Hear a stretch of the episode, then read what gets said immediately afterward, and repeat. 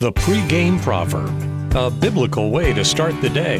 Here's John Rayner. Today's word expounds on the lazy dreamer as we check in with our proverbs.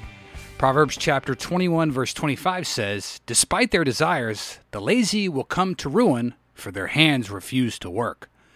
That tells us that the lazy person loves to sit around and think up all the wonderful things that they'll accomplish one day, but the sad reality is none of those dreams ever come true because they don't want to put in the effort. As the saying goes, talk is cheap. Anyone can dream up big plans, but actually doing the work is a different story.